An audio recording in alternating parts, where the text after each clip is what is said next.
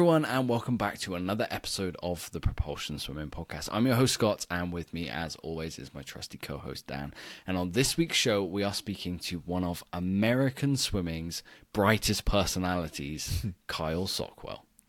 Yeah, we have a very exciting podcast for you guys today. Kyle has made a name for himself on social media, especially on, on Twitter and more recently on YouTube. Our chat today will all be about his recently signed deal with USA Swimming to be a content provider on the USA Swimming Network. So we'll be finding out what that actually means and what content he aims to provide over the coming weeks, months, or possibly even years. Yes, and on top of that deal, we talk about the state of swimming right now, how media can grow within the sport and potentially help to grow the sport using community creators like Kyle. So please welcome onto the podcast this week the self-proclaimed CEO of Swimming Twitter and an intern at Swimming YouTube, Kyle Sockwell. Kyle, thank you for coming on to the podcast this week. It has been long overdue that we have a chat with you um, and some very interesting topics to discuss this week. How are things with you? Oh, things are good. Things are good. I mean, yeah, I, I completely agree. Long overdue. But I want to jump right into one thing that I've been premeditating for a little while. Uh-oh. Is the YouTube silver past 100,000 subscriber plaque nearby? I just want to see it. I just, just want to see it so I can get a little bit of inspiration. just there, hung up on the wall. You have to rely on Scott's editing here. It might just be out of shot, but it's over Scott's left shoulder. Yeah, yeah. I was fired up. I mean, I was fired up when I saw it because you know you don't see a lot of those popping up in the community, and it's you know if you're a person that watches content on YouTube, that's like especially. I mean, you go back five, ten years when hundred thousand subscribers was like because everything's kind of shifting, right? People are starting mm. to really grow, mm. and the hundred thousand subscriber plaque was like proof right? It was like proof to mm. everybody. Yeah, I still yeah. think it is. Now you've got like the 10 million, the 100 million, like whatever. But seeing that, and every time I think, you know, it's a good indicator of the way that the sport is progressing. So I saw that. I got fired up. So, first of all, forget about me. Congratulations from another content creator in the space who's trying to eventually get one of those silver ones. Congrats, y'all. Oh, oh you're very kind. It. It's uh, I still think subscribers is a little bit of like a vanity metric. Oh, for sure. I don't know mm. quite how it does for content on YouTube right now, but that's that's like a whole different conversation. Mm. Um, yeah, but, but we need like, vanity, right? We need we need a little bit of vanity to bit. keep ourselves going. It's uh it's a tough world. It's a world that can beat you down, and you know it's easy to get burnt out. So, yeah, send yep. me a a silver rectangle of. Is it made out of metal? Is it like does it have some weight to it? Uh, it's it's like um clad in metal, so it's okay. like metal overlay. Okay, it's yeah, that works. Heavy, though. Yeah, yeah, sure. It could be made out of wood and painted silver. I would, I would really... it's certainly helped with the egos, I think. Don't you think? So yeah, yeah. Just, yeah. Oh yeah, but yeah, and I mean, swimming.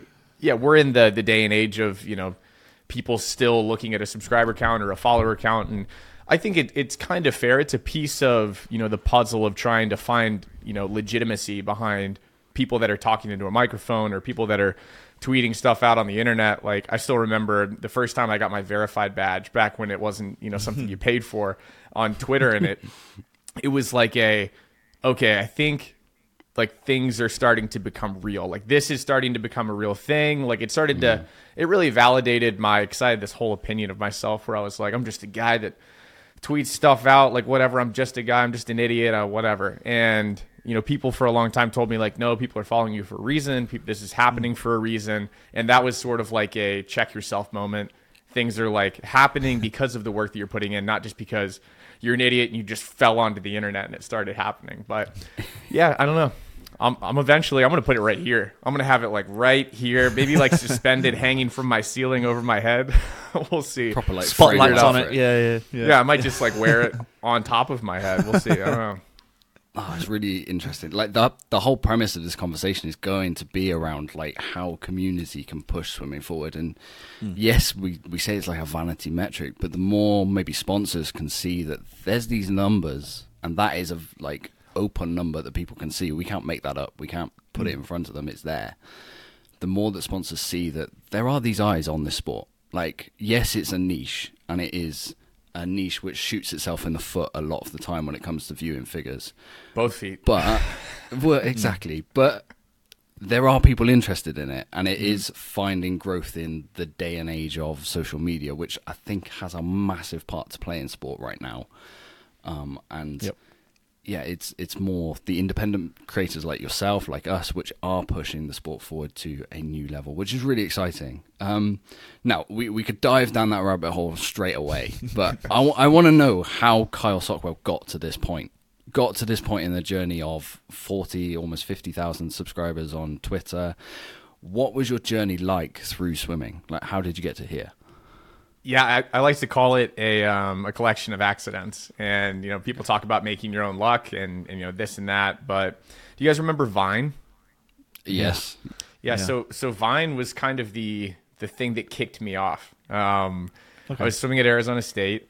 This was pre Bowman, I think. He ended up coming in and had to deal with my shenanigans. Um, you know, once he got hired, but I just decided to kind of mess around on deck and, and make some like I, I call it like really trash content. Just like the lowest hanging fruit. Basically you take something that you would say to your lane mate in practice. I would film myself and then i would film myself from another angle because at the you know initial launch of vine you couldn't do like a lot of the editing right? It was a push record whatever your phone sees. You have to do like some movie magic and that's where you know if you don't know zach king um, the people listening it's like a he, he did like magic but only using his phone. And so it was like this thing where you could like you would see him doing something and you would be like it doesn't make sense that he's able to do that thing. It doesn't make sense that he's able to like do magic when he can only just push record push record again and then all of a sudden he did this magic trick right? And so i started off just doing that and trying to figure out how to game like the vine system and figure out how to game like just that whole thing and like get loops and, and continue that Mm. forward and you know it started to catch a little bit of steam and then vine imploded it got Yeah. bought by twitter and twitter kind of ran it into the ground but luckily i could kind of see that coming and Vine still existed, you know, in parallel with Twitter. And so I just started to kind of run over there and create the same kind of content and just do, oh, I mean, like, you know, tweeting stuff like when your lane mate does this and, you know, attach a photo or a meme, I guess you could say. I feel old for not remembering what the word meme is. But so I started doing like very meme driven content and just like the really low hanging fruit just to kind of, I think it was more of a litmus test to see, you know, if this was something that people were going to be interested in. And over time, you know, I, I started to dabble a little bit more in, you know, stuff that wasn't as low hanging and started experimenting with like news and, you know, once I was removed from college swimming, I started talking about, you know, predominantly NCAA swimming because there wasn't like a huge interest from media in like live content surrounding like NCAA swimming. And so that's when it really started to grow. And it was a, I mean, it was a grind. If you go to my Twitter account, you'll see that I follow like 11,000 people. And it was because I would sit there and just follow people that were swimmers. Right after I would put out a piece of content, and then I would just follow a ton of people, just a ton of people. I followed like 11,000 people or something like that. Now I don't do that as much because I don't have the time, nor do I have the, the hand strength to sit there and tap that many times, um, or the focus of like a kid that is trying to see if he can make it in a world that really doesn't have or hasn't had him before. And so, yeah, I mean, it was just a grind. And there was really no moment, which is the thing that, you know, a lot of people especially coming into like a career that's like as creative and as there's definitely potential for a moment in time where you like hmm. I did it. I made it, you know, this explosive growth here and there. It was just pretty stagnant. It was just a growth thing. Like it was a, a straight line, just like slow growth. And obviously like during the Olympics and, you know, world championships and NCAAs and stuff like that, there's going to be like little peaks and then there'll be, you know, valleys. Our sport has, unfortunately, I think more valleys than peaks. Um, but yeah, I mean, it was just, it was a grind, but it started on Vine and now we're on YouTube. Now we're doing, instead of six and a half second content, we're doing like an hour and 15 minute content with guys like Rowdy Gaines, which still blows my mind. Yeah, that was an that was an amazing podcast. Actually, we'd love to get Rowdy on just because you know I, I, we see you tweet a lot about that. You know the Beijing relay, and I think everyone who used to be a swimmer or is a swimmer should know about that relay. Obviously, and the fact that you get to speak with him um, trying to put it into words of how amazing that moment was, and it's that's that sort of content that actually needs to go out to the masses because that's what swimming can be. And I think that we're, we're going to see more stuff like that because, you know, these records are getting quicker and quicker. The more superstars are coming on the stage more and more.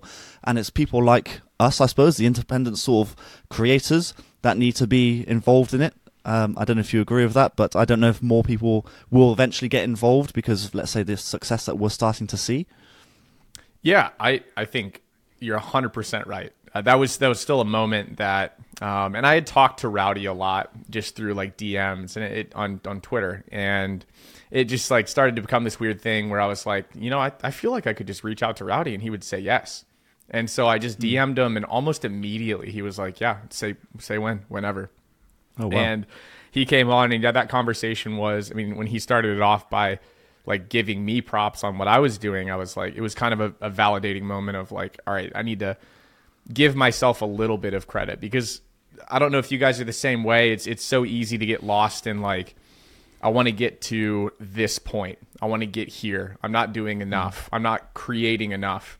And for, you know, someone of, you know, a guy that I listened to during easily the biggest moment in our sport in 2008, the Beijing Olympics, calling all those races as a kid at home, holding onto a mm. pillow during that 2008 Beijing 400 freestyle relay, the relay you were referencing, and throwing it in the air as Rowdy and Dan Hicks go nuts. And I get yelled at by my mom because I threw it and it hit the ceiling fan, almost broke the ceiling fan. It's like such a core memory just burned into my brain.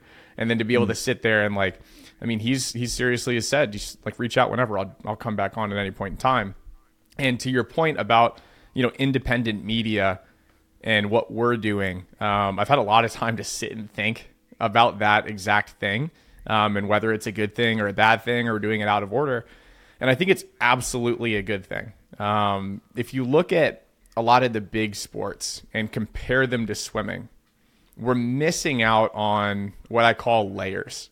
We're missing out on a lot of layers of media. So you have like an NBC that does, you know, the Olympics, it does Olympic trials, it does world championships, it does all of the really big stuff. And they create some content around it, but at the same time, you know, it's once a year. And for them, it's not something that's going to pull the numbers of a, you know, NFL game. It's not something that's going to pull the numbers of, you know, any huge number of other sports, right? So it's not mm-hmm. going to be their focus. And we get kind of wrapped up in feeling targeted like, oh, like you guys don't give us any any credit. You guys, you're not helping build the sport. And we had a conversation at the beginning of the show. We have to prove that they should, right? It's we get this whole thing out of order where, you know, NBC is a business. You're not talking to the CEO of NBC unless you're a very privileged person that is able to, you know, text the CEO of NBC and be like, you should cover swimming. You don't get to do that. The way that you get to that person is you have someone 16 prongs below him say, oh, wow, there was actually some pretty good viewership on the, you know, U.S. World Championship swimming trials. Maybe we should throw a little bit of money behind it and just see if it turns into something. And then all of a sudden it might work. And then you can get two steps higher. You can get two steps higher. Then all of a sudden, you know, they could get experimental. They could, you know, start following around these athletes. We get like a drive to survive, like F1 series. I don't know if y'all have seen that. Mm. There's so many layers between NBC and like a swim swam, right? Swim swam does an incredible job with just giving you everything every single thing they possibly can. They've got a huge network of writers. If you want to know what's going on in swimming, and I don't want to endorse anybody too much on someone else's podcast, you can click on their site and they've got a ton of stuff on there, right? Hmm. But the gap between NBC and being able to go to Swim Swam and be like, this is what's happening, we're missing out on literally all of the entertainment, right? If you go look at any other sport, everything in the middle is everything that drives that sport, that drives that engagement, that athlete engagement, that fan engagement. And right now, all we have is people that are currently participating in the sport or people that currently have skin in the game, aka a, a kid swimming or a brother or you know a, a nephew or something like that, aka family and friends, and then people that are swimming, young kids. Those are the fans. That's your fan base. And until you get people that graduate from the sport, we call it graduating, like like myself. If I wasn't doing this, would I be watching swimming? It's a real. I mean, I'm, I'm a fan of the sport, and I, I probably would be. But at the same time, I don't think I would be anywhere near as engaged as I am right now. Um, obviously, I am highly engaged right now, but those layers that are missing in the middle of the sport, I think, are the reason that I would not be able to engage. So what you're saying is like the community that is being built from independent creators and even swimmers themselves is literally the driving force between. It's almost between Olympic cycles, as dumb as that sounds, but that is between the big NBC productions. That is what's keeping the audience around. Yeah, a hundred percent. Um, you know, if you think about the Super Bowl, for example, like that's that's the big event in American football. It is the. I mean, I don't really have like a huge desire to go to it, but for most of America, that is like where you want to eventually get to go. It's really expensive. It's a big production, and more often than not, people don't even totally care about what teams are playing. they just want to go watch because it is the Super Bowl. But what drives all of that is the NCAA market in, in the states for football is unbelievably big, unbelievably big. You can go all the way to D2, D3. You can go to you know high school games. I live in Texas. I don't know if you guys know what or have heard of Friday Night Lights, but it is this series. I mean, it, it's huge. Everybody knows about it, especially everybody in America. Anybody that knows football knows about Friday Night Lights, which is about a high school football team, right? High school mm-hmm. football, which on a Friday night, any given Friday night in America, there are going to be five times as many people at a high school football game as there would be at the biggest NCAA swimming dual meet in the country. Mm. Between guys like Leon Marchand could be there, you know, at an ASU dual meet, you could have it for two of the biggest teams going head to head at a great facility and a high school football game in the states would be outperforming you and it's because not necessarily only because of the layers. I think American football and soccer and they're they're definitely better set up for a viewer experience. But at the same time, you have all of those layers. In mm-hmm. swimming, we tried the ISL. We don't have a professional league. Mm-hmm. Once you graduate from high school, if you're good enough, you can go swim in college. If not, then maybe go pro and make like seven dollars a month trying to chase some crazy dream and you know i've talked to a bunch of swimmers about this and the craziest thing the one that i always point out is the biggest problem in our sport i think is that the difference between second place and third place at a us olympic trials if we say second place qualifies for a team third place doesn't is that second place can make a career out of the sport now and third place third place has no shot if we can't solve cutthroat. that dilemma, hmm. I mean, it is. And then we're like, well, why do people have mental health problems in swimming? well, you have four years to prepare for one chance, and then you could miss out on not from like making a million dollars in the sport and making a hundred thousand dollars in the sport, from making you know a decent living if you know what to do and you like can market yourself and actually put some effort forth. If you have the, Olympic rings tattooed on you for swimming in the United States, you absolutely can figure out how to make money in the sport. Absolutely mm-hmm. can. If you don't, it becomes exponentially harder because saying you made a world championship team to anybody, you know, you're going to get that's- 3% of people that know what you're talking about. That's the problem. If you take away the Olympics, swimming just doesn't matter to the masses. And I don't know how we make the world because the world's a, a second place by a long distance in terms of uh, prestige on the international stage.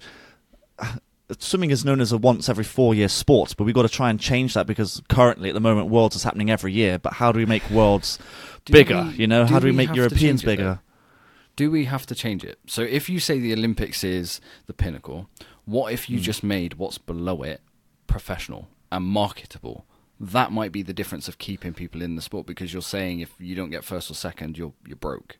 But what if you kept people in the sport by making a professional league around the world, making a US professional league, making a British professional league where you make it so marketable that sponsors actually want to put money towards it? Because there are meets around the world which pay decent amounts to swimmers, I would say. Like the World Cup that's going on right now, if you are the top swimmer of that weekend, it's like 12 grand. That's a good amount of money for a swimmer. It's not bad. Not bad for a Yeah. weekend, yeah. Yeah, exactly. Yeah. Um, yes, when there's swimmers getting very close to world records, those are the ones who are going to be walking away with the money. But if you make leagues and inherently marketability in swimming, if we get that right, maybe that means that swimming doesn't have to change from being a once every four years, but people can survive. Yeah, I think the professional league thing is something that I think about probably way too often. I probably think about it every day within 30 minutes of waking up. Um, it's it's something that I just I don't understand how it hasn't worked. And there was a moment that literally incepted this for me. Um, I, so I live in Austin, Texas. It's you know Texas. When you when you think of America and you think of Texas, you think I'm, I'm on a ranch right now. You think there should be a cow behind me, and there is. So I'm I'm the the general Texan, right? And so it won't surprise you when I say that I went to a PBR, which is professional bull riding, team bull riding event in the biggest you know event center in Austin.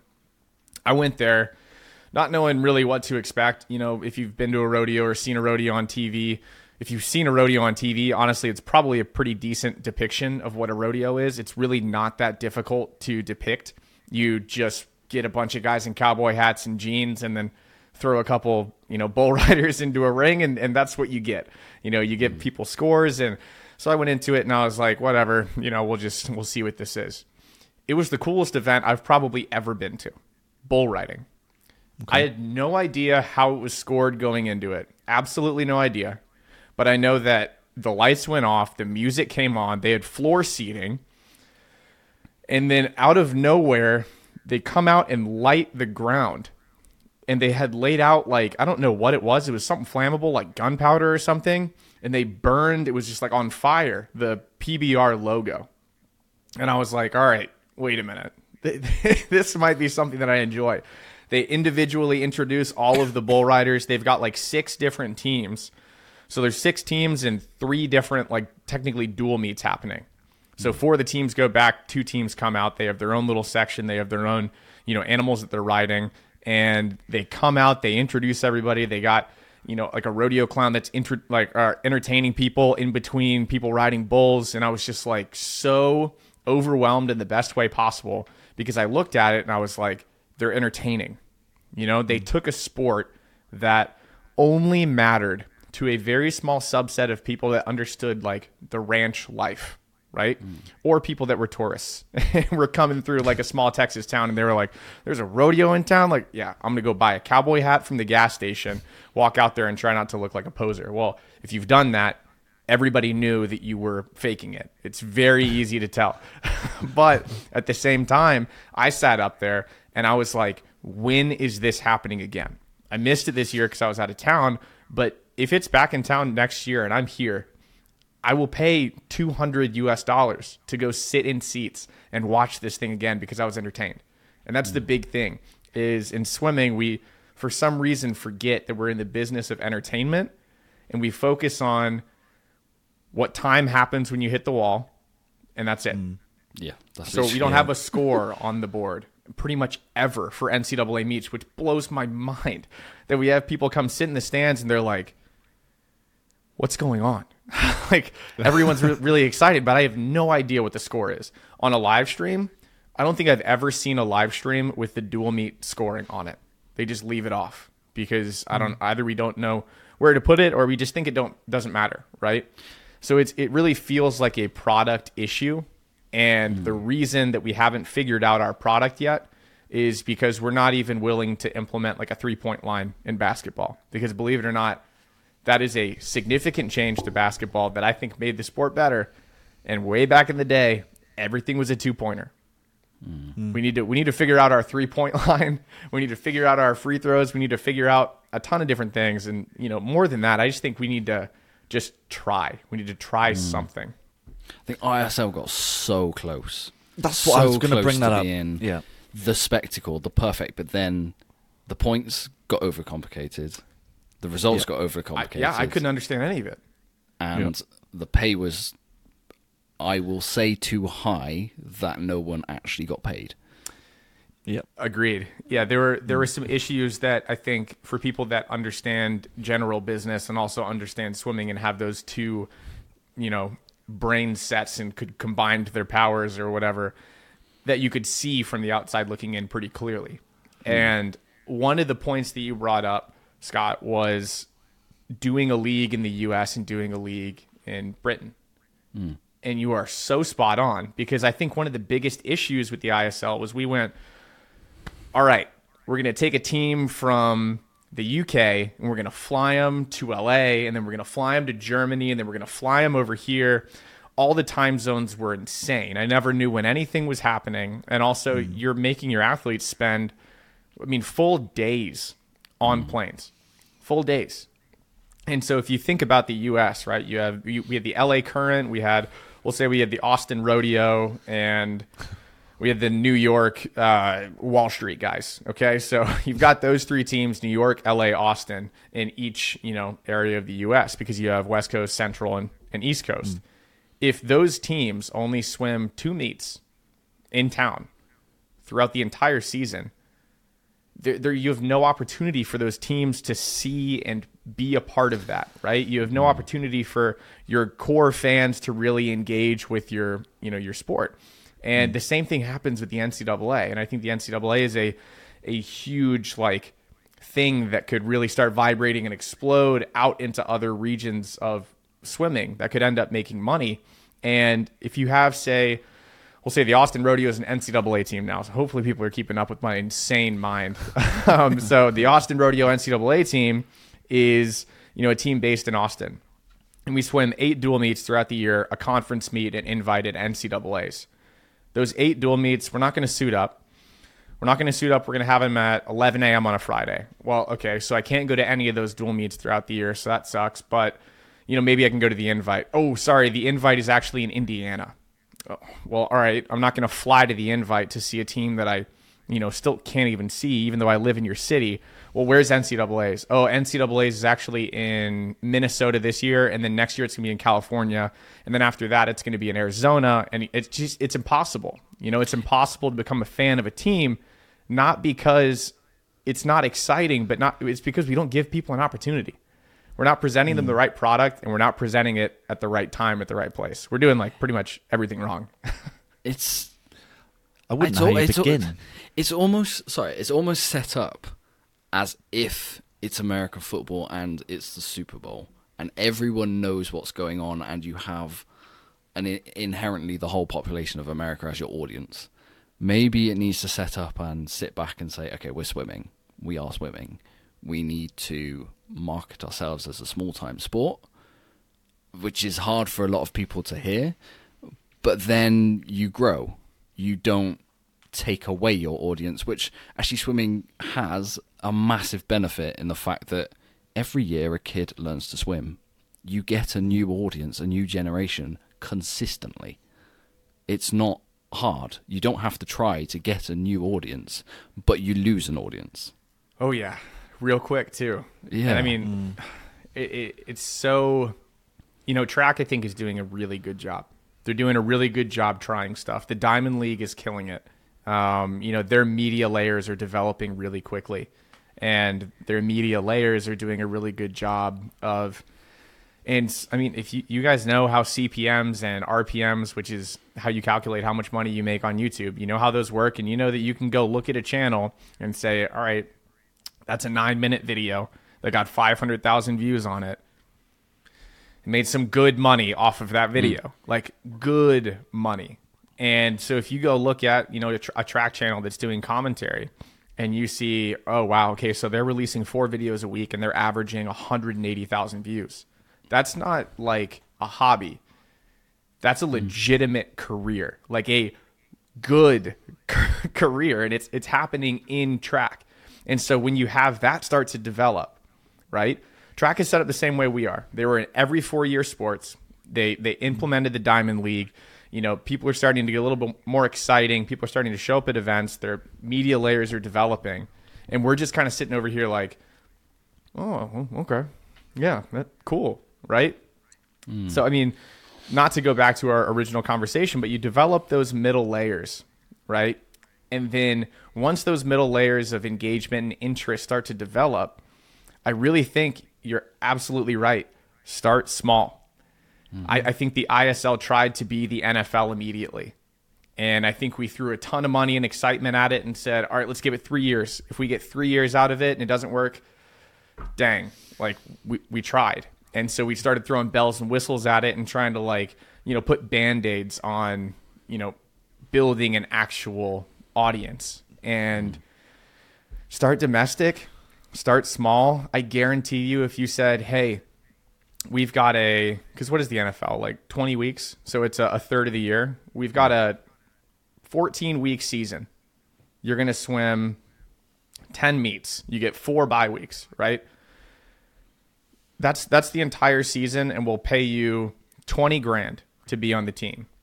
As an athlete, you're like, okay, so I get to stay in shape, make twenty grand, get to be on a team again, which is the thing that like people don't really understand is when you graduate from NCAA swimming and you're like, okay, so now I can go swim by myself hmm. and compete once every four years for a team again. Hmm. That rocks your world. That turns your world upside down because you're training with the team, all wearing the same cap, going to dual meets, yelling at each other, and they're really exciting team to team, no matter who you are. For fans, it's a little confusing. But when you jump ship from that to going, all right, back to you know club swimming again, kind of, and there's no professional environment. God, it's so hard to make people want to do that. So yeah, start small, let those media Mm-hmm. or media layers develop, and also just don't make people fly across the country. I we so if you think about like baseball, right? Japan has a really good baseball system, really good baseball over there. Shohei Ohtani, incredible baseball player. He came over to the U.S., played, I think, potentially one of the best baseball players of all time. They have their own ecosystem. Not every single one of their players comes over to the States and plays in the NCAA or plays in the MLB. And so they have their own full, you know, farm system. We have our own farm system over here. It doesn't have to be, you know, we're going to go all over the place. We're going to have the World Baseball League and make it really logistically complicated for our fans to watch the sport, right? Like, we wouldn't do that, right? I wouldn't have to wake up at 2 a.m. to watch like a World Championships. That would be insane. I did. I do often, right? and I think, you know, just keeping it domestic, keeping it small, letting those media layers develop, and you don't have to offer swimmers a ton of money. Just offer them the experience and the ability to make some money on their sport when they hmm. graduate, quote unquote, from college, and people are going to jump all over it. I mean, Austin hmm. Rodeo, make it happen. I'll be at every meet. I'll buy a suite once the YouTube revenue starts hitting a little harder, and we'll be off to the races. It's, but you're right. I think Dan. I think you brought this up. It, it's a complex situation, and it can all. It feels like a where do you start situation, and I have no idea. I think we're, we're we're quite keen on linking uh, elite swimming to the grassroots and trying to get people involved in that sort of respects. And then I don't know. Obviously, we've spoken about the Formula One behind uh, Drive to Survive. I think that needs to also happen to then get a, behind the scenes of, you know, you see Adam Peaty. Yes, he hit an amazing world record, but how did he get to that point? Or, you know, how did Duncan become our most decorated swimmer in this country? How did he get to that point? It's great you, you see him do his 200 IM, amazing, but, you know, we want to see him go through the blood, sweat, and tears in the training pool and stuff like that. Um, and it's, it, yeah, trying to link it so that everyone can see that from your club swimmers right the way through to age group youth and all that sort of stuff. I think that's what we're, that's what we're trying to strive for over here, I think. Yeah, it's coming back to these layers that you've been talking about. It's, It it's is coming layers, full yeah. circle of conversation. Yeah. Yeah. I mean, and I, I, ca- I can't stop thinking about a professional league, and I can't stop thinking about the fact that we just don't have enough layers. Those are the mm. two things that keep me up at night and wake me up in the morning. And the thing that you brought up, Dan, again, about the drive to survive thing and mm. how great of a content piece it would be for sure for fans. Oh, it would be incredible. But also, it would be a hugely beneficial piece of content to put out there for athletes and for young athletes to see Adam Peaty break down completely after a training session and just be completely out of it and over the sport and done. And then come back three days later, later refreshed and have a kid watch that and go, damn, I, I feel like that sometimes. I, I feel like human. that. Yeah. Yeah. For mm. some godforsaken reason, swimmers love to be just completely iron shielded. Completely. And we've done it to ourselves over the course of the history of our sport. We've built it up as this thing where you're not allowed to show any emotion other than excitement. And if you get too mm. excited, you, you're too excited, cut it out. And it's it's the worst possible thing we can do for athletes and also for fans if you're a fan sitting at home and you have an athlete that just accomplished their dreams and they're sitting there and they're like don't be too excited. Make sure you shake the hand of the person to your left and the person to your right. And then you weren't supposed to get up on the lane rope as a kid, so don't do that. You're sitting there hmm. calculating all of these things so you don't get in trouble. Meanwhile, if you were just yourself, you could officially be congratulated as the first swimmer to officially completely be themselves. And you will be hailed as a hero. like, it, it's so frustrating. And I went through it, right? I mean, I, mm. I talk, and I think I put out a video on my channel where I talked about it openly. And I was like, I wish I had celebrated more. I wish mm. I had like released that emotion more. I did it like one time. One time I dropped like four seconds in a 200 breaststroke at our NCAA championships and solidified a place to score for our team. So scoring for the team at the Pac 12 championships, and I turned around and was like, on the water. that was it. And I remember thinking, like, oh no, like, was that too much? And I just hate, I hate that we have built ourselves into this sport of people that are like afraid to show emotion, afraid mm. to just like be themselves because and it's it's really hard to like fault anybody for it. I think it's just a thing that has happened over time, but mm. it's because we don't get to see those athletes in their truest form and, Their and personality. being Yeah. okay with it, being okay with being a little bit vulnerable and being you know broken down at one point. You know, I saw Adam's interview after I think it was his 50 breast at the World Cup um, in Berlin, and he was like pretty open and honest, and it made the rounds on the internet immediately Yeah. and it really didn't even feel like he was really like we weren't behind the scenes seeing Adam like really like break down and be like like can I keep doing this?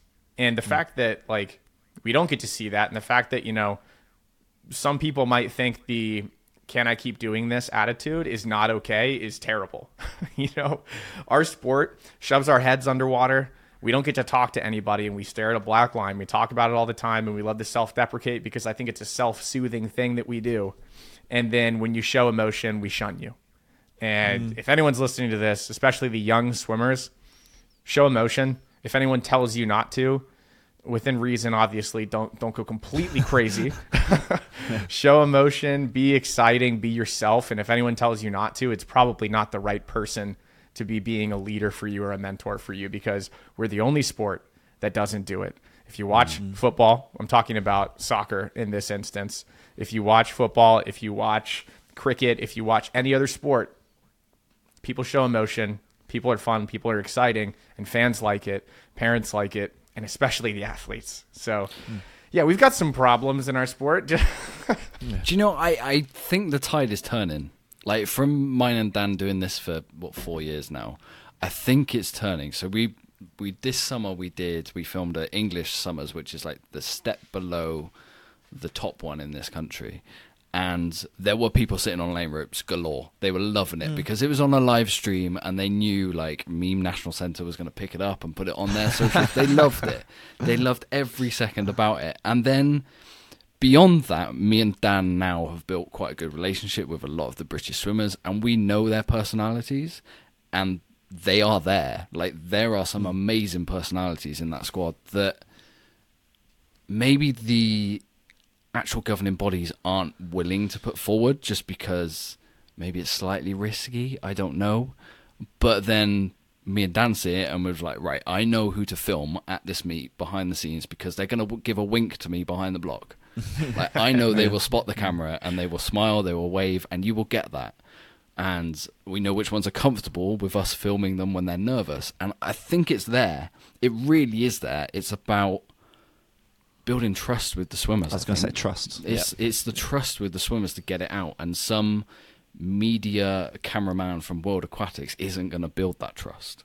yeah, and it's mm. because that media person and that cameraman is on his sixth sport of the week, right? Yeah, and mm. we don't we don't have the typically and, I- and so elizabeth Beisel does a lot of the sideline reporting and questions and stuff like that for some of the higher level ncaa meets in the states and you notice every time she does it those swimmers grew up watching her.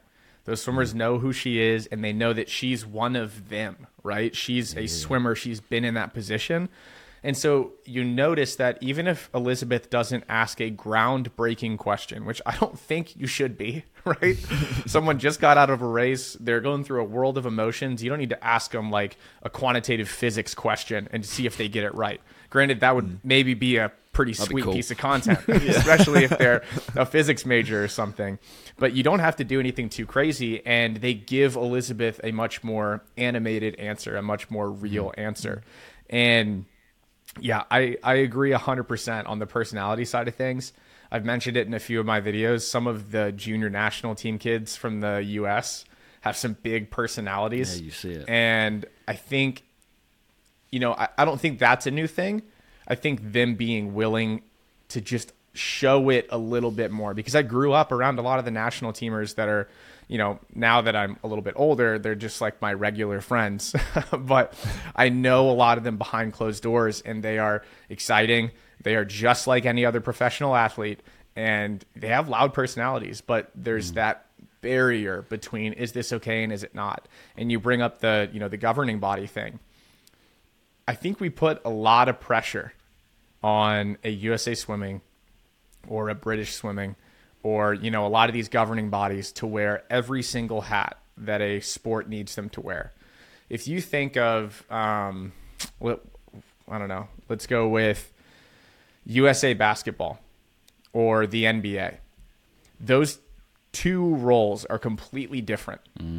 And no one on the U.S. basketball team is going to get paid $5 million to play for Team USA. But the Charlotte Hornets, I think it's the Hornets. I don't know why I picked them. I could have gone with San Antonio Spurs way closer to home and protected myself there. But the San Antonio Spurs are going to pay you $20 million a year. Mm. And so you go play for your country, you make 50 grand playing for, you know, USA basketball and you're not doing it for the money because the Charlotte Hornets are paying you $50 million over the course of three years or whatever. And so if you think about that in swimming, we put all the pressure on USA Swimming, speaking for the, the US, and knowing all of these, you know, people from the highest level swimmers all the way down to people that swam, you know, D3, not that there's anything wrong with that, but never touch the professional environment. And all of them kind of have the same opinion. Typically, it's like a USA Swimming should be doing more. And my opinion was the same for a while, kind of like segueing into talking about USA Swimming and governing bodies, was that USA Swimming should be doing more. Why aren't they doing more? Why is NBC promoting this? Why aren't they doing this? Why aren't they doing that? And then you take a step back and you look at every other professional sport. I like it was hard for me to like say USA basketball, US basketball because it's like not something that I ever think about. But the mm-hmm. NBA is all over my TV. It's all over the like my social everything. But Everything. it's not the governing body pushing it forwards. Exactly. Because the mm. governing body has a million other responsibilities to take care of, right? They have their US national team, they have the team that they're trying to prep for the Olympics. But it's mm. is it USA Swimming's responsibility to make sure these athletes are getting buku bucks? No, not necessarily. not. It's it's their responsibility to make sure that the events are able to go on and the events get bigger. It's mm. their job to make sure that we have enough corporate sponsors to be able to go to Lucas Oil Stadium and fill that stadium, which we can talk about that if we want to. The tickets are very expensive for U.S. Olympic trials. Very expensive. Um, but it's their job to do that. It's not their job to go, all right, we'll set up the professional league under the USA Swimming umbrella because uh, nobody wants that anyway. If they started to do that and they had control over the NFL and US football, right? You don't want that. They have all the control. They can control mm. your salary, they can control the entire sport, the rules, everything, and no one has a say. So you have the US Golf Association and the PGA Tour. No one is yelling at the US Golf Association because the purse at the the Masters wasn't big enough. They're yelling at the mm. Masters and they're yelling at the PGA Tour because that's what they do. So It's I, I think that it? is a huge issue in our sport. literally is the layers that have built in those sports and we just don't have it. So where mm-hmm. then with all this does your deal with USA Swimming come into it? What is going on in that sense in terms of content creation, pushing it out? What do yeah, what like explain it to people because some people might not have seen it. Yeah, so um, I'll tell you everything I can without getting into too many details that I get in email or get in trouble. um, so, I mean, I've done every single thing on my channel that has, you know, gone out from someone that would manage the channel. Obviously, like I have a bunch of people that have supported me and helped me and come onto the show and, you know, recommended me, you know, certain pieces of content to put out and develop relationships between me and athletes and, you know, help be like a liaison. But everything that you see going out, the editing, the thumbnails, the, you know, scheduling, every single thing is done by me. Every single thing.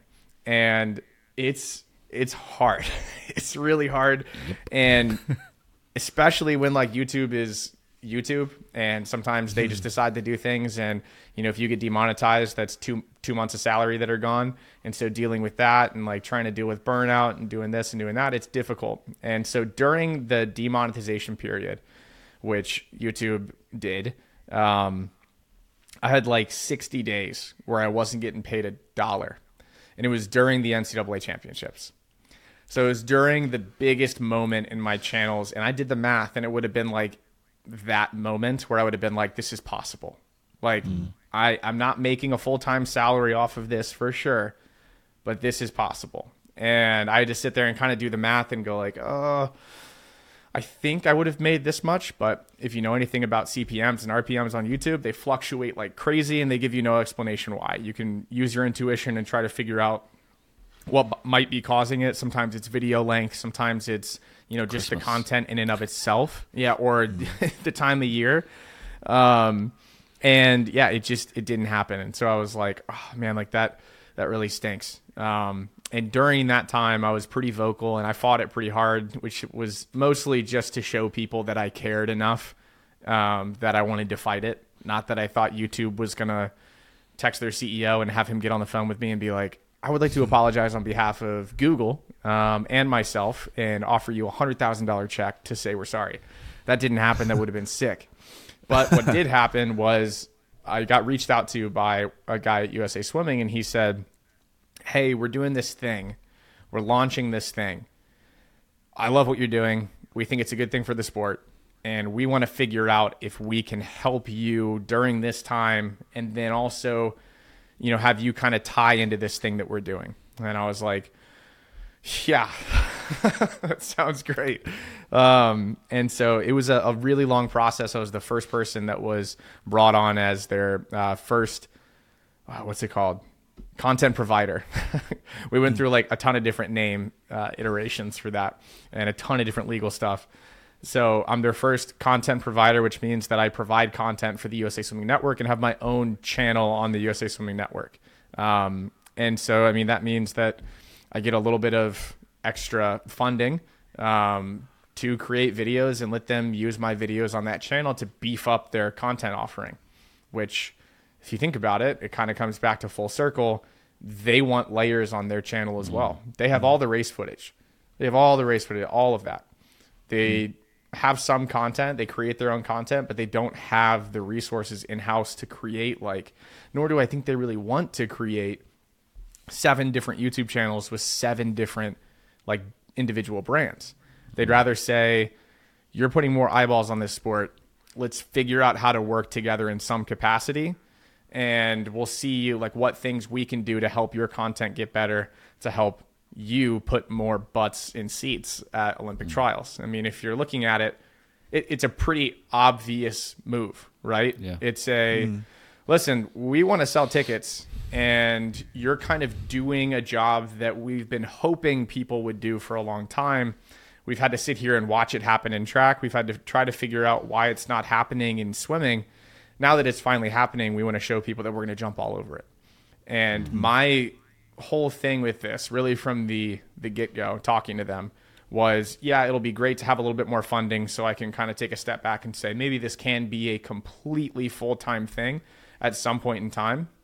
Not that if someone asked me to do like a marketing contract for them, I have a marketing background, I would probably be like, yeah, I can, yeah, I'll do that. I'd, I'd, like to make money because then I can buy a third microphone that I'll put in my closet and still use just this one. Um, but on top of that, I realized that the people that have followed me, the people that have watched me, I've seen some of the people that have followed me for a long time start their own Twitter account or start their own YouTube channel. And that's like the validation is I want to be kind of the catalyst for layers to start developing. And so I was like, if I sign a deal with USA Swimming, and I've turned down so many, I'm sure y'all have as well, so many partnership opportunities and paid videos and stuff with like a cracker company from China. And I'm Yeah. like, I'll take a free sample, but I'm, I'm not going to create content because my audience would just be like, "What? What are you doing? Like, why are you mm-hmm. peddling this to us?" So I was like, "I'm going to wait." And so when USA Swimming came up, I was like, "This could be seriously validating for a kid that has always wondered if when he stops swimming, he or she stops swimming, they can continue working in the sport in some capacity. Because right now, when mm-hmm. you graduate from the sport, you can coach. And about yeah, That's that's an intentional Yeah. pause, right? Yeah. you can Yeah. coach and like maybe you can do some commentary if you're really lucky, right? I look at commentary gigs and I have a couple. I'm really lucky to get to do that. Um, I look at them as like NFL kicking jobs. So if you follow mm. football, mm. kickers are like the ideal position for someone that wants a long, relatively easy career, easy on the body, right? Because mm. You have like Adam Vinatieri kicked for like what 24 years. And so there's 32 or 34, 36 teams. I'm showing to everyone that I'm not a true NFL fan by not knowing like half of 32. this stuff. Maybe I used the wrong example.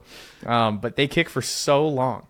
So none of those jobs ever open up. So if you think about Rowdy Gaines, he's been an Olympic commentator for a long time. Some people love him, some people hate him. He has a job to do, and it's not talking to us, the three people on this podcast. It's talking to people that have no idea what they're watching, but want to watch the Olympics and want to yell, Go USA from home, right? Mm. And so you have that job that is not going to be opened up for a long time. I hope Rowdy can do it until he's 185.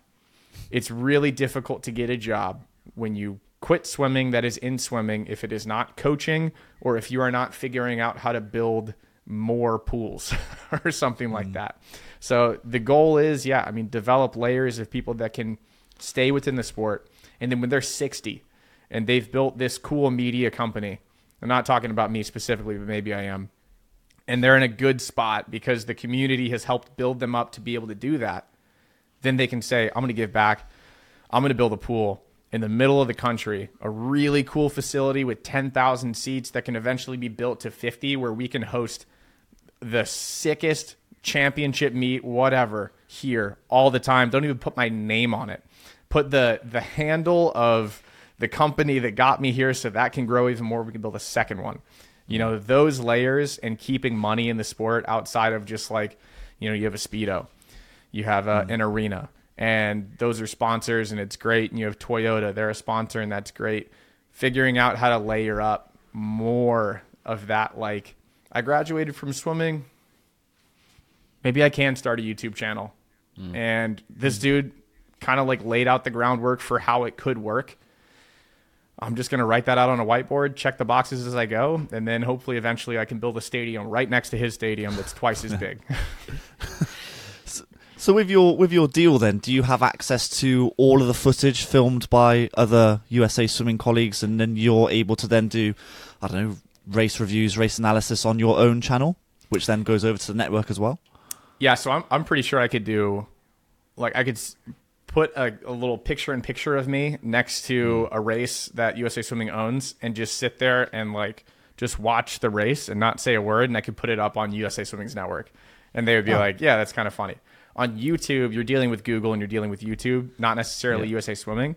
Because one of the best parts was during the demonetization thing, which I think really went back to YouTube and Google not understanding swimming enough to understand why content would be transformative was they reached out and they were like, we disagree 100% with this happening. We watch your content and we watch you use our footage to help grow our audience and we love it. And it made me like hmm. even more upset because I was like, oh, there's no way to get through to YouTube to tell them like they disagree with you and I'm using their content and you're deciding that I'm doing this when the person that owns it and it's it just gets really confusing. So I, hmm. I definitely could use their content. It's just still a a tricky world on YouTube and one that you know if I really really really want to grow this channel, I need to play by YouTube's rules a little bit and then mm. on the USA Swimming side of things, I can play by whatever rules I want, essentially, within reason, obviously. Sounds good. Yeah. So you say you're you're proud of creating these transformative moments of yourself, and you, you've it almost sounds like you're almost getting to that like pinch me moment of how this content creation has gone. But something that's very different between what you do and what me and Dan do is your names to it and your faces to it. Like me, yes, me and Dan appear on a podcast and we appear in videos, and people now recognize us at pools. How tough is it sometimes to put your face out there to these these moments and these moments in time in swimming? Because there's a lot of hate in swimming. That's that's what I've oh. learned from running a YouTube channel and a podcast. That you see the hate more than you see the love. Yeah, you're right. Um, it, it's definitely difficult uh, because people have, especially because I'm from the U.S. and I am an alumni of Arizona State, right? So I have two immediate biases, and I have this like internal battle where I'm like, do I have to be unbiased, and should I be unbiased? And I think really what has like grown this is the fact that I don't really care what people think. I don't really care, you know, if they notice that I'm, you know, biased towards the US because God forbid I was I was born in the US and know a lot of the guys and girls that are swimming on the mm-hmm. team. Oh man, it's terrible, right? I, I don't want to get a text from, you know, somebody on the team and me being like bashing them because I wanted to look unbiased, right?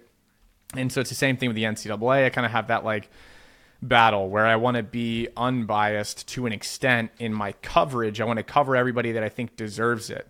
But what comes with that is definitely some negative opinions and some negative voices that it's been a long learning experience to say the least.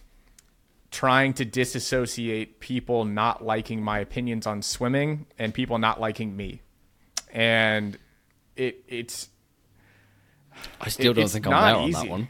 Yeah, it's um it's something that, you know, I hope eventually just becomes easy and I've listened to a lot of really really big, you know, podcasters and just celebrities go on, which I'm not saying that I am one at all. Maybe at some point I, it will be, you know, annoying for me to say that I am not and it'll seem like the over humility that we tend to do a lot in swimming. But right now I still do not feel like I am that big.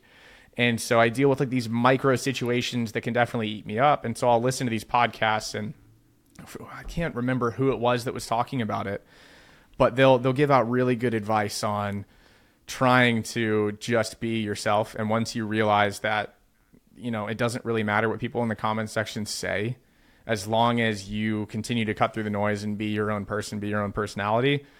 Easier said than done. Definitely easier said than done. Um, but yeah, there's there's a ton of negativity that comes with it. I mean, I made the video about um, who won the world championships when Team USA was given the trophy, literally given the trophy that said you won. and I was like, uh, who really won? Which coming from someone from the United States, right, who signed a deal with the team USA Swimming to say, I'm going to make a video that might combat that a little bit. And also kind of calls out World Aquatics and says, like, why doesn't anyone know? Why doesn't anyone agree? Is this the right scoring system? Will the U.S. ever not win this? And then have the comment section be flooded with people from Australia yelling at me, telling me that I'm a biased American when I basically said that I thought Australia won. They probably Um, didn't get that far. They, they just, didn't- yeah. They, they They look at the commented straight away. no, no shot. Yeah, they commented within three seconds of watching the video. I kind of wish that when you commented, it commented the time that you Oh, also be cool. commented Yeah. at. And it also like maybe next to it commented the amount of the video that you watched. So that way, if someone commented something mean and they didn't want to make it look like they didn't watch the whole video, they would have to sit there and give you watch time to talk shit. Yeah. I think that would be incredible. but um yeah, I mean it's I've had a couple situations recently um, since I put my face on camera and my voice on camera where I swam at a meet um, in Austin and I hadn't been to a swim meet in a really long time. So I don't really go to a lot of swim meets. I'll go to meets like in Austin, like UT swim meets, and some ASU swim meets when I'm out in Arizona. Excuse me. Um, and I'll get recognized a couple times at those. Uh, like when I did Big 12 commentary, I mean that's that's kind of my audience. It's like the NCAA swimmers. Um, they, you know, I had a lot of people come up and, and say hi, and some people that I had talked about online came up and introduced themselves, and I was like, sorry if I said something mean. um, but I had a moment where I went to this meet and I was on the phone with my buddy who was in there because I I had a feeling that I was gonna like at least have a, a larger number of people come up to me during this meet. People need to realize it's something that you don't understand how to do. Mm. You don't understand how, how to have a conversation with someone that you don't know, but they think they know you. And that's not a bad thing at all. But when someone gets to sit there and listen to you all the time, it's really easy to feel like they know you, but you don't know them. You don't mm. know their name. You don't know their times. You don't know any of that, right? So it's a thing that I'm learning to do. And it's a thing that in that moment I had to learn how to do because I was walking in the gate and I looked through the gate as I was trying to find my friend, and there were there's a group of ten kids just standing there, and I was like, oh, it's a swim meet, like that's fine. And then they were all just staring at me, and I was like, oh, that's for me. and so I walked in the gate and like talked to all of them, and it was great. Um, and then throughout the rest of the meet, I probably met like 30 to 40 people. Um, and yeah, I mean, it's there's so much good and there's so much bad. Um, mm. But I mean, the the good is getting to meet those kids and you know the video of my race that my girlfriend took, where I died like died the last 20 meters. There was a group of like six kids behind her talking about me while I raced and like explaining what I do to other kids. And it was like one of those moments where I was like, like, yeah, okay. Hopefully that kid will go to college and then graduate college and keep watching content and stay engaged with the sport because of what he mm-hmm. just saw right now and because he mm-hmm. saw a kid that's a kid a grown man that's 29 years old swimming in a meet just because why not to create content to keep people engaged you know planting those seeds right now is is hugely mm-hmm. important but good and bad internet mostly bad in person mostly good yeah. Yeah, I was going to say the in-person interactions we have at swim meets, I've got no problem at all. Like if anyone's mm. Listening, come. Yeah, it, it's just us. weird, it's, right? It's just like a little bit like I, I don't know how to explain it. I'll be honest. I think we, our, uh, our, we uh, uh, started our, this adventure to build a platform for other swimmers and yes, other people. Yeah. In no way yeah. did I build a platform for people to meet me. It's just a, it's a, a consequence of what we've done. Yeah. Yes. Yeah, consequence is a good word too. It has some negative connotation to it, but it's like mm. a you, you didn't go into it thinking that this was going to happen, yeah. right? Mm. I got recognized at a restaurant one time, and I was like, this, and it was in front of my girlfriend at the time, and I was like, what do you, what do you think about that? How, how cool is that, right? and um, I had a moment where I was like, huh, like I, I never expected to get recognized ever in my entire life outside mm. of in a pool in a pool area or at like a swimming convention or something like that. And, you know, then it made me think of like guys that do NFL commentary, like a Joe Buck. You've got a guy mm. that does commentary, does exactly what I do, that likely cannot leave the house and go do something normal without getting talked to. So it's like, yeah, man, maybe swimming does blow up and, and that becomes a part of my life. And it's like, that changes your daily life. And at some point, if you think about Taylor Swift, and this is why I said consequence was a good word, she can't do a thing. Mm, no.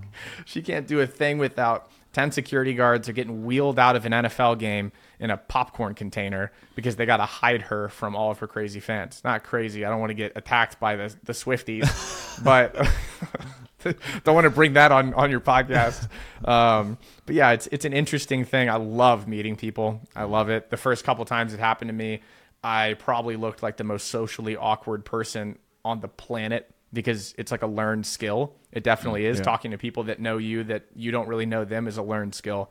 And I think I've gotten a lot better at it. Hopefully I have. If you see me in person, come say hi. If I sound like an awkward idiot, it's because I'm I'm out of shape. I haven't been to a swim meet in a minute.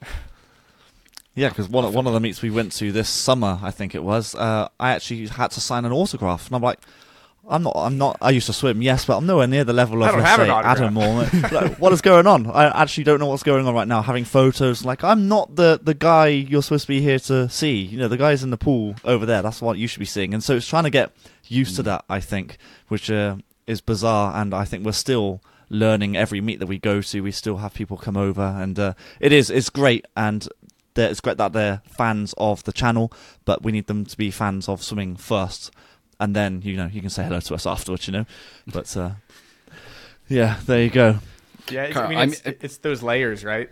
Yeah, Uh, yeah. We're we're a layer, Yeah. which which kind of sounds like very like plain, but we are. We're a layer, and one thing that I've kind of struggled with is allowing that to happen because there is an element of doing what we do that makes you feel like you shouldn't be allowed that attention or you shouldn't be signing autographs or you shouldn't be taking photos because of what's going on in the pool. And hmm. that's something that I've battled a lot because even when I'm, you know, I was at that meet and I was getting run down by a 15 year old, the 100 breaststroke, run down by him. And then he went and found me in the warm down pool and was like, like, hey. And I was like, dude, when you are 22, you're going to be beating me by 10 seconds in that race. and it's like just disassociating yourself from, and mm. swimmers do this all the time, having to be a 58 second long course 100 breaststroker to be cool or to be recognized or to sign an autograph or to do any of that stuff. Disassociating that is like, I think it's hugely important in developing those layers. You know, mm, having mm. cool personalities that don't have to be fast because right now the only way to be you know especially monetarily successful in swimming is to break a world record to win eight gold medals to win you know, or to get the olympic tattoo and that's that's really it. Or you know be an incredible coach obviously that's that's a huge part of our sport as well. I don't want to gloss over them. But those are the ways to be successful. Adding another layer of success and adding another layer of jobs and adding another another layer of you know potential income post swimming and allowing that interaction between fans because they are fans and mm. disassociating ourselves with the fact that we don't have to be a 58 second 100 breaststroker and I am never going to be a 58 second 100 breaststroker I think is is important but equally as difficult to do mm. Yeah, Hundred percent.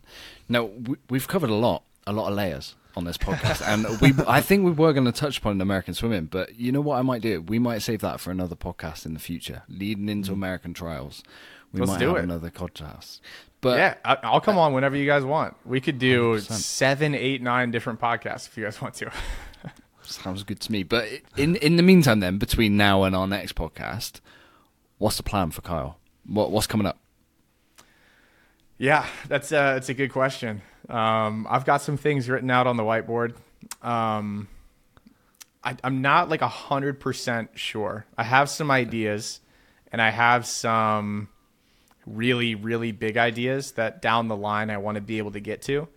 The the main idea and the main thing this season, and if you're this season talking about NCAA swimming, if you're listening to this and you follow NCAA swimming and you're in American swimming, you can hold me to it.